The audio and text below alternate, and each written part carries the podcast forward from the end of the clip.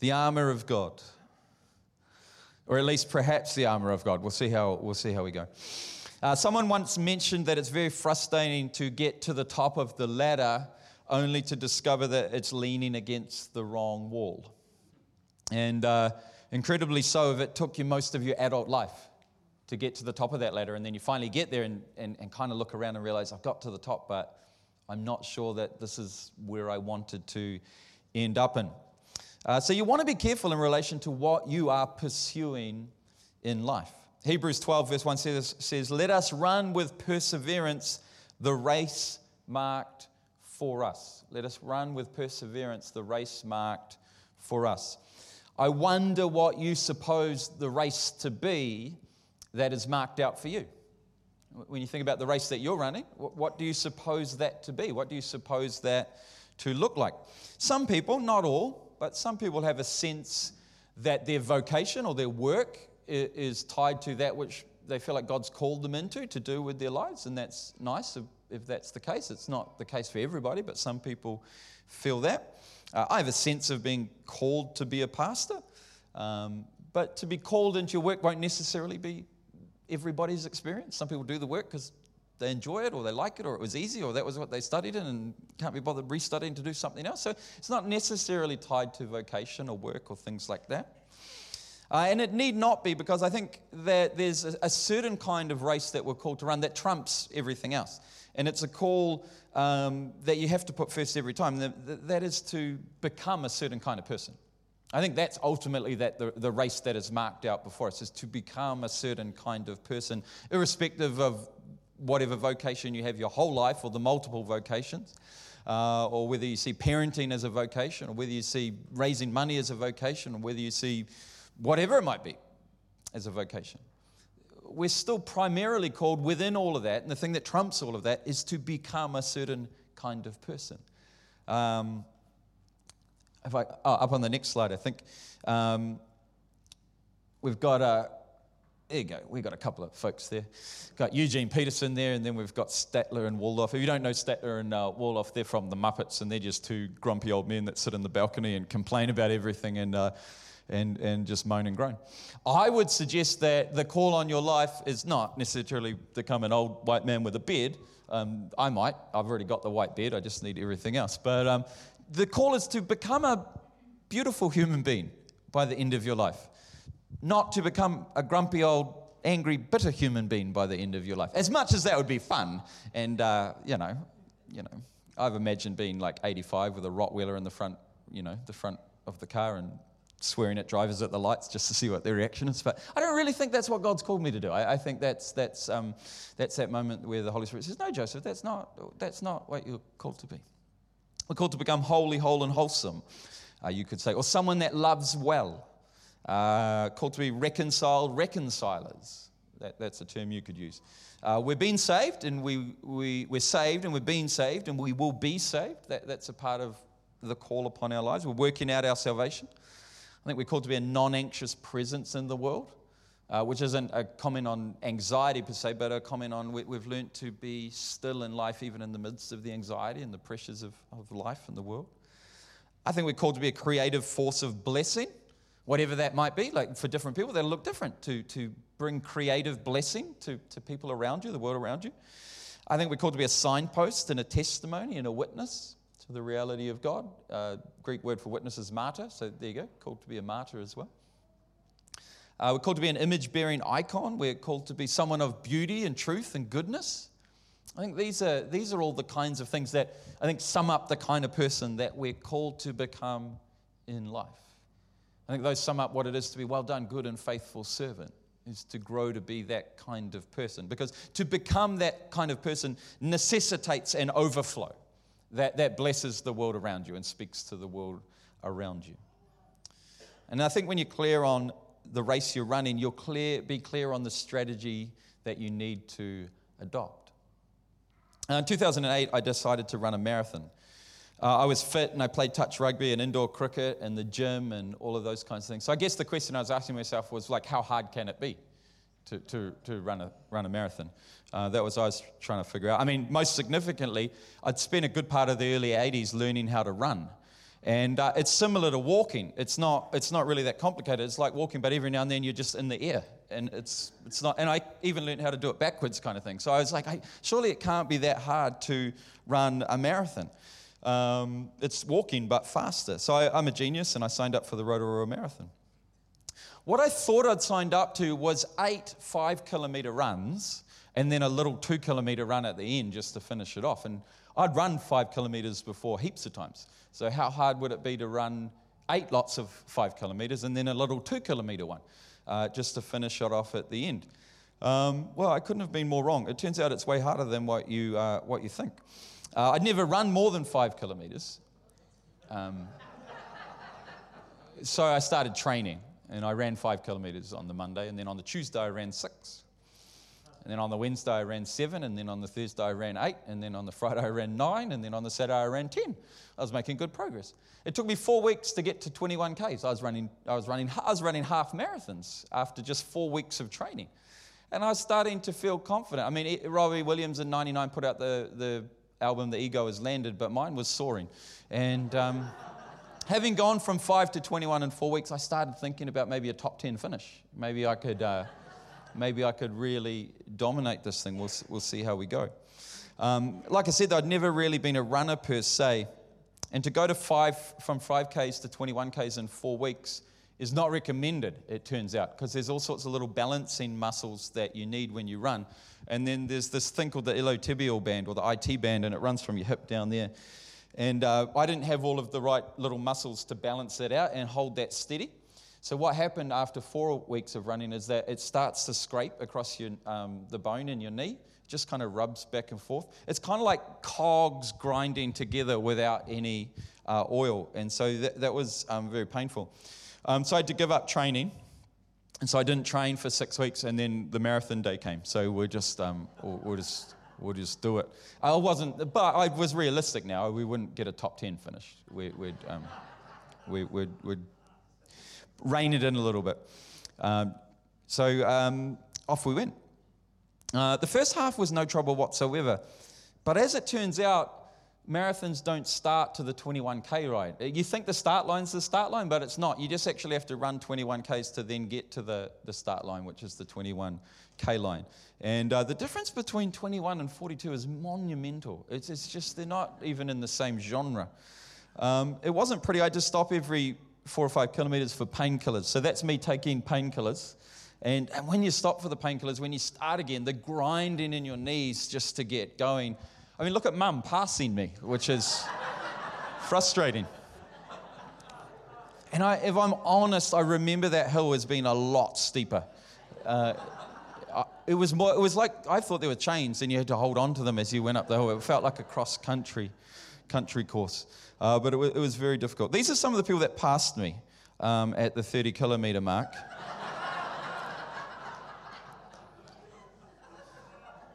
Sybil's 105.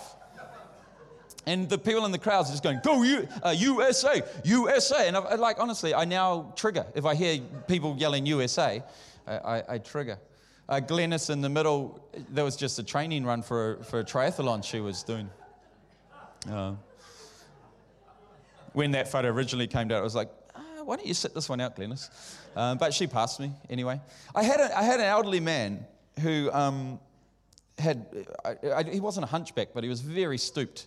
And um, he just looked down like this and he ran like this and he went past me and he said, Keep going, young man, keep going.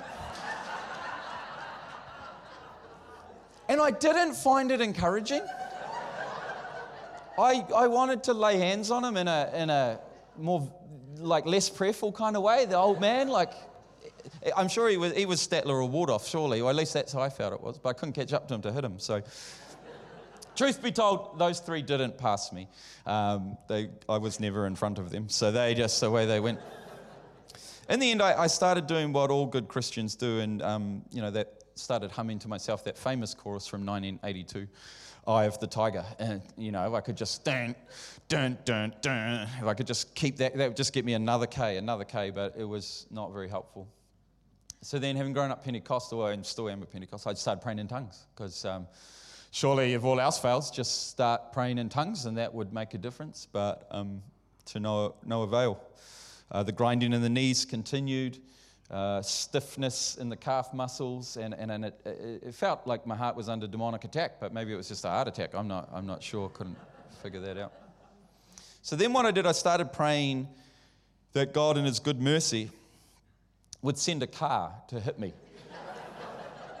not, a bad, not, not a bad one. I just wanted it to clip me because then I could, I could bow out gracefully. It's like, oh, the car just hit me, mate. Like, I, there's no way I could, I couldn't finish. Like, the, the, so I was praying, God, Lord, just send a, send a car to, to hit me, please. But you know, again, my prayers were unanswered. Heavens were silent. I was like, my God, my God, why have you forsaken me? And I vowed never to sign up to run a marathon um, again after that. Turns out that a marathon isn't just eight five kilometer runs and then a two kilometer run at the end. It's a whole different race with a whole different kind of pain, and you have to be prepared properly. Uh, here are two runners, both at the 30k mark in a marathon. Uh, one is obviously me, ill prepared. I think I've just sworn at that car for not crashing into me.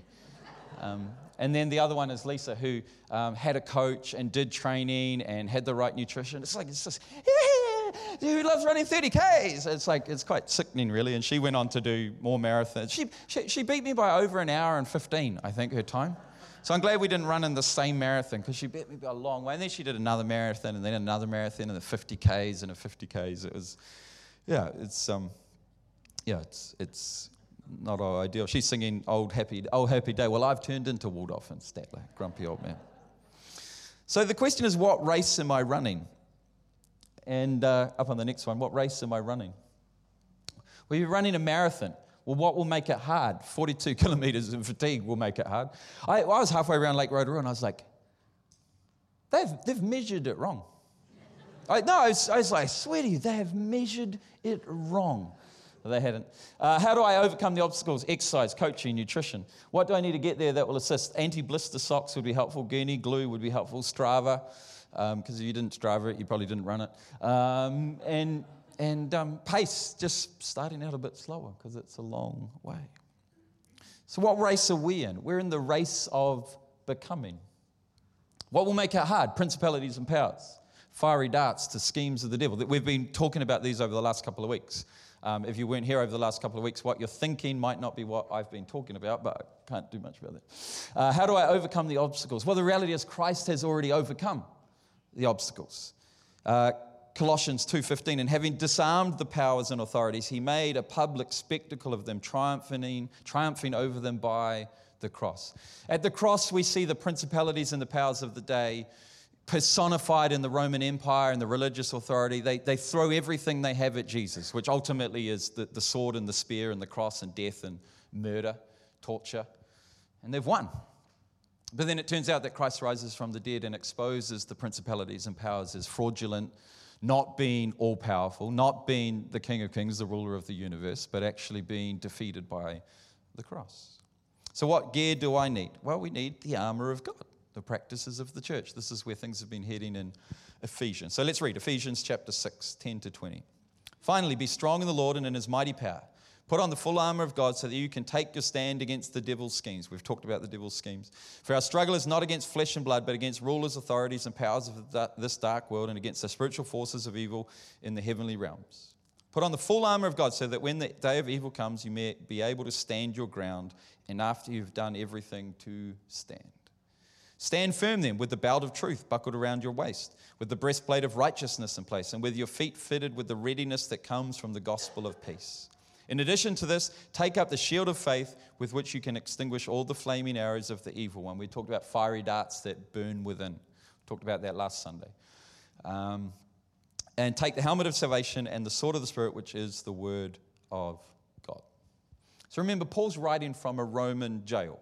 Uh, guards wandering up and down the corridor outside his cell in the full military regalia of the, of the Roman Empire. Uh, but he says, not us. We're not, we're not dressed up in those weapons. We're not dressed up with a breastplate. We're not, not, there's no armor. There's no, there's no shield. There's no sword in the same vein of what these Roman military folk are, are dressed up. We're dressed up in truth and righteousness and peace and faith and salvation carrying God's word. That's, that's what we're dressed up in. Today, we might say Uh, we might look at the exemplar of power and confidence. Uh, we might look at the exemplar of that, of principalities and powers these days, as being um, individualism or education and knowledge, or having a forceful personality, or financial stress, or constant progress in your life. You're, you're upwardly mobile and continuing on a fantastic trajectory. Uh, you're a go getter, you're a ladder climber. We might, we might talk about somebody we meet or encounter that's dressed up with that kind of stuff, and they appear to be the strong and the forceful and, and the, the advantage that are going to win in the game of life. And we go, no, no, no, we're not, we're not, those are the, those, we might be experiencing those kind of things, we might know some of those things, but that's not, that's not what we're dressed up in. That's not, we carry, that's not what we carry into the world to be the people that God's called us to be. Not us, we're connoisseurs of truth, you might say.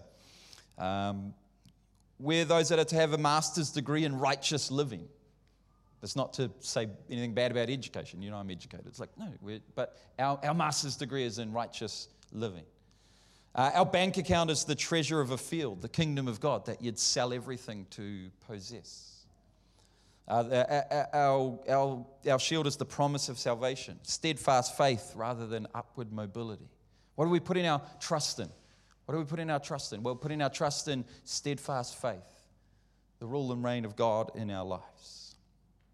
The armor of God is the subversive means by which we name and disarm the principalities and powers that seek to steal, kill, and destroy. They've already been defeated, they've already been exposed as fraudulent, but they need to be finished off in our lives.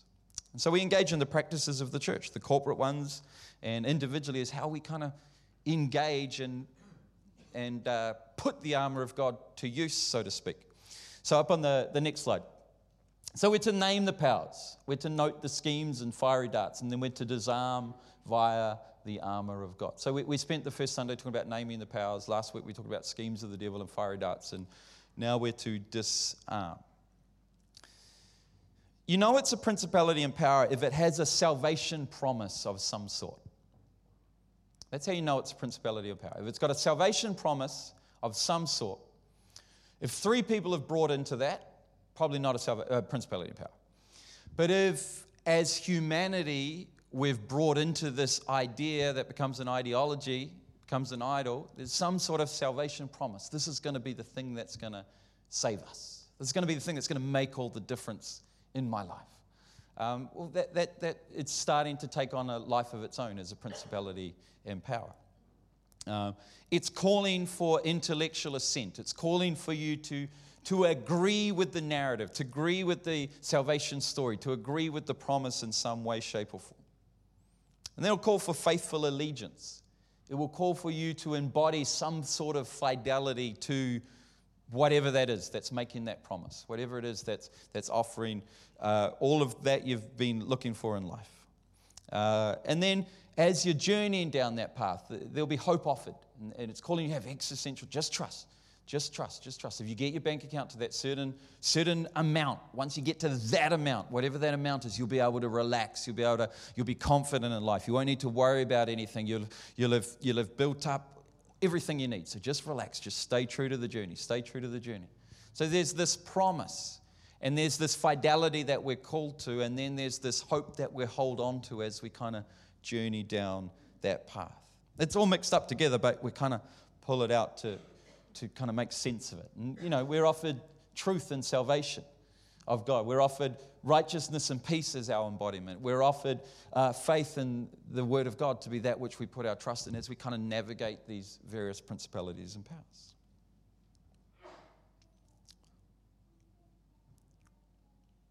We're to be conscious of the world that we live in. Figuring out, hey, what, what are the salvation promises that I'm navigating at the moment? Using the armor of God is really about being aware, being conscious of what's going on in the world. What's being promised? What am I buying into in the moment? No, no, I'm not going to, I'm going to say no to that. I'm going to trust in God. This is the story that I'm going to remember. Consciousness rather than going through the motions. Exodus 20, verse 1 to 3. This is the first commandment. God spoke all these words I am the Lord your God who brought you out of Egypt, out of the land of slavery. You shall have no other gods before me.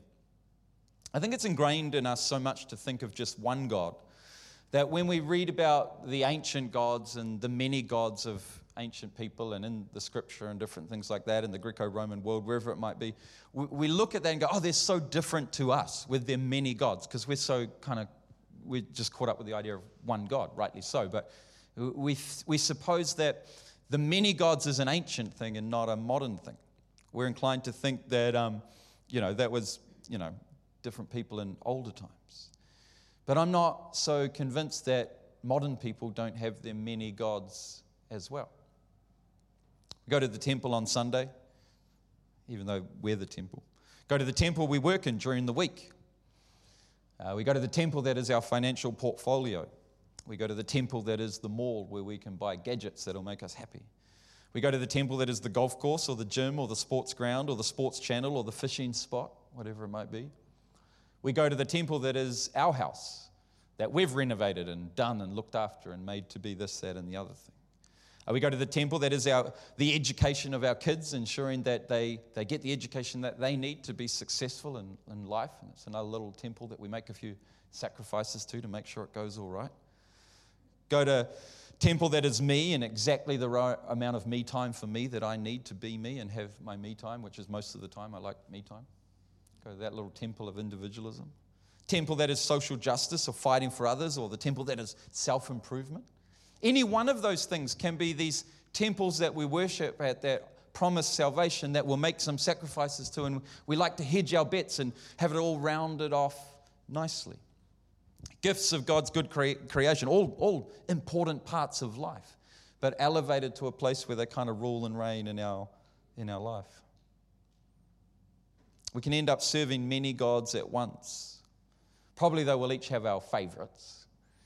Oh, my favorite's just me time. That's my favorite one.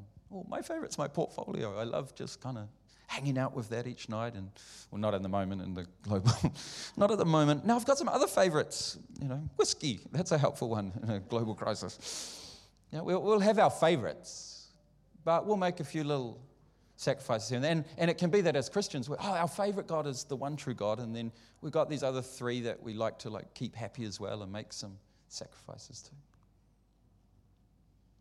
and only you can be the one that discerns when it has got to that stage and when it's not that. It's, it's this flux, it's this journey. Good things that can kind of take over our lives and rule and reign. You go, oh no, I've got to get that back into it, got to get that back down to its right place. And you do that and it's all good. And then three years later, you notice, oh, that's kind of crept back up and it's kind of, you're the only one that can kind of discern that.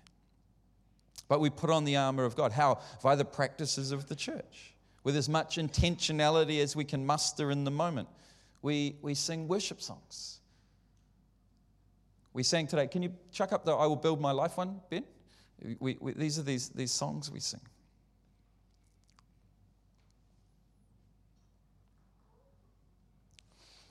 Um, next one.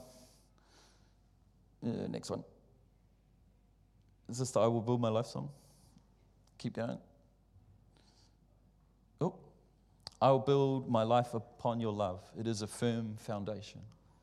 I'll put my trust in you. This is this, we come in and we sing this song, and it's the way by which we engage in the armor of God to retell a story, to reimagine what we're doing with our lives. Now, you can just go through the motions of doing that and not really have noticed it, or you can do it with intentionality and you're allowing it to just wash over you, you're allowing it to refocus you.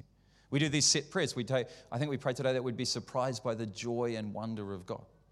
So you can, you can really pray that prayer and pay attention to it and go, man, this week, Lord, I want to be open to your joy and wonder kind of showing up in my life in unexpected ways.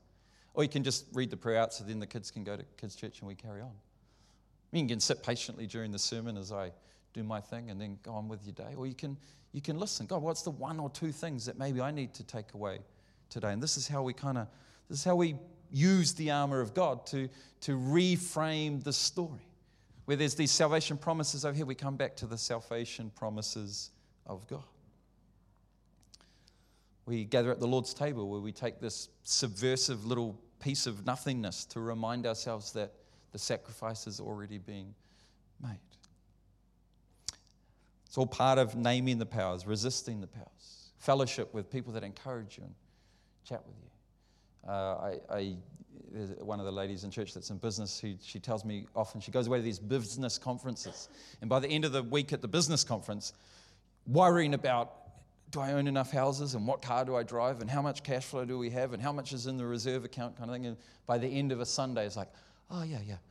Re reminded that that's not the story and the narrative that is the ultimate framing story of your life. Even though those things are important in a business world and you're figuring all this out, but it's no, no, that's not the framing story. One Sunday, just to, just to allow the, the songs we sing, the prayers that we pray, the, the gathering at the table, the fellowship with one another to reimagine. I've been looking at the various marketing and advertising that you see around Tauranga at the moment um, and the promises that uh, it's offering. And there's a lot aimed at retirees, um, which is interesting. Well, that's at least what I've noticed. Um, and uh, I've got an ad for you to watch here. So here's, a, here's an ad for you to watch, I think. Medium rare for me, Mr. B. Popping right up. Can't wait. Sweet as. I'll see you later. Oh, hey Maxie. Still on for tonight's game? Yeah, bring it on. Alright. Great day for it. Absolutely stunning. Happy birthday, Jerry. Oh, cheers, Max. How you feeling? Not a day over 30. You still got it, Jerry. Arvida, live the age you feel. Maybe just play it one more time, Ben, because it's so quick.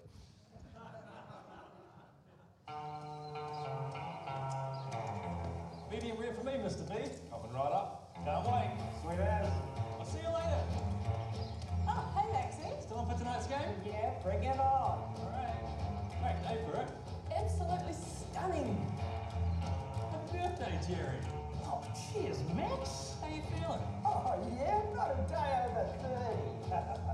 Still got it, Jerry. Arvida, live the age you feel. That's a clever ad. It's, a, it's an awesome ad. And it's full of false lies and promises and all sorts of things, but nevertheless, it's very, it's very clever.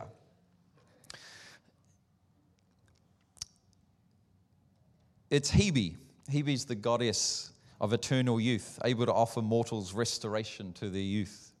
The elixir of life, the philosopher's stone, Shangri-La, the pool of nectar. There's all these, there's all these um, ancient stories and narratives that talk about uh, eternal youthfulness and where you'll find that and all that kind of thing. It's just our modern day version of it. And you find it at Arvida retirement homes. Cause, cause, because if, you, if you're staying at, living at one of those retirement homes, guess what you've got? You've still got it whatever it is, but you've still got it. Because um, most people that get older, they'll lose it because you don't want to get older because old, is, old is bad. Old is negative. You don't, don't want to get old. But if you go there, you've still got it, whatever it is. Uh, what's it saying? It's saying all sorts of things. Uh, you'll stay hip in 30 if you. Um, it, what, what it's saying is the goal is to stay hip in 30. To be hip in 30 is the ultimate in life. And the fact that we grow on from being hip in 30 is a real bummer. And, and actually, to be hip in 30, that's about as good as it gets. I don't know if there's anyone here that's 30, but um, you, Ben, you're living your best life today, Ben. It's, um, it goes, but if you plan well, you could end up at Arvida. So, so you need to maybe not be a pastor and do something else so that you can work up. That's the promise. Hip and 30 is the best. So there's actually a message to the 30 year olds. You need to knuckle down, work hard, get this money, sort your retirement out so that you can retire at Arvida. Message that um, the 30s are your best years, and other than that, aging is negative.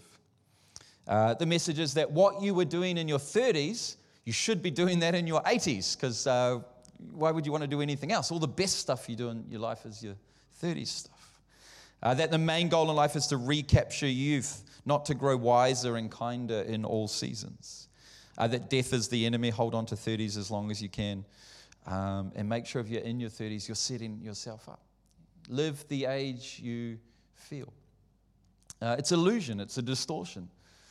Uh, none of it, none of the, none of the ad told the realities of our humanness and growing out, the frailty of our bodies the way that things give out on us and don't work like they used to do and change and call us into different seasons of maturing and growing and trusting to become different kinds of people in different kinds of seasons. Tell you what, if you're 80 and you're just the same as a 30 year old, I reckon you've probably failed to grow up properly, kind of thing.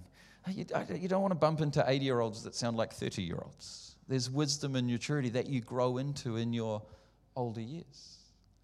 The greatest encouragements to me in my life are people that are all 65 and over. They just speak wisdom and speak encouragement and speak strength, and they come around you. It's like, I don't, but you know, you, there's something that comes from an elderly person, a wise person having grown into that. And yet, this is, this is the kind of thing that becomes a principality and power. And we don't name it because uh, we're not like the ancient people that had like god, goddesses of youth. You know, we don't. You can look, you know, you can look up all the ancient gods and discover a goddess of youth in some sort of shape or form. Normally, a young lady with no top on. So there you go. Because it's, it's all tied together sexuality and youthfulness and vigor and all of these kinds of things. It's a lie. It's not, it's not true. But enough people buy into that, it becomes a principality and power. We think that's the framing story. We sing another song that's, um, and on that day when my strength is failing, the end draws near and my time has come, still I'll sing your praise unending. It's this, that's a different, so we sing these songs. Our worship songs are almost like the counter advertisements to those that the principalities and powers offer that call us into a, that, that, just to reframe your life. No, no, no, no. One day you will be older, but still you set your, you set your eyes on Jesus. There's something for you to do in the different ages and stages of life. Salvation from aging, just buy into Arvida. You'll know the good life. It will be like you never even aged. It's false salvation, though. Uh, Ronald Rolheiser is a Catholic writer, a spiritual director I follow on Facebook, an elderly man. He happened to write this yesterday, post this yesterday. He said, As I get older and approach the end of my life, I worry less and less about hell and worry more and more about the bitterness, anger, ingratitude, and non forgiveness that still remains in me. I worry less about mortal sin and about whether I am being gracious, respectful, forgiving towards others. He doesn't work for Arvida. He isn't trying to recapture his 30s. He's in a race to become all that Christ has called him to be. So the armor of God is really intentionality in our Christian practice to, to transform our thinking, the salvation narratives that we're buying into, to realign our, our fidelity, to be living in faithfulness to the gospel. And the armor of God is what calls us to trust and hope and faith, to weigh up like, what will be the good life when I'm 80? Do, do I believe it will be Arvida? Or do I believe it will be having grown to become a holy, whole, and whole person? Which of those things is going to set me up for the good life as an 80 year old? I tell you, the, the answer is that having grown to become a whole and whole and wholesome person, you'll be a joy and a delight and a blessing to those around you. Principalities and powers have already been defeated. We just need to disarm them, and we do that by living in allegiance to Christ and resisting the temptation of the false narratives that are offered. The race of becoming isn't eight five kilometer runs, though, and then a two kilometer one just to finish it. Really, the Arvida ad kind of says that, oh, your 80s is just another five kilometer run that you've done many times before. It's not, it's not the case. The race of becoming is a long obedience in the same direction. The ongoing discernment of the principalities and powers that are selling you false promises, false salvation narratives. Discerning those things. Bible says you can't serve two masters, though you'll end up hating one and loving the other, despising one and holding to the other.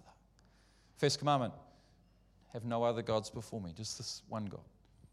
Well, the armor of God and the art of growing old, the race of becoming, is to slowly detangle ourselves from the many gods that offer all sorts of promises. Running with bitterness, angry at the car that didn't crash into you so you could bow out of the race gracefully or growing to be somebody beautiful. Let's stand to our feet this morning. We're going to gather at the table of the Lord to celebrate communion this morning.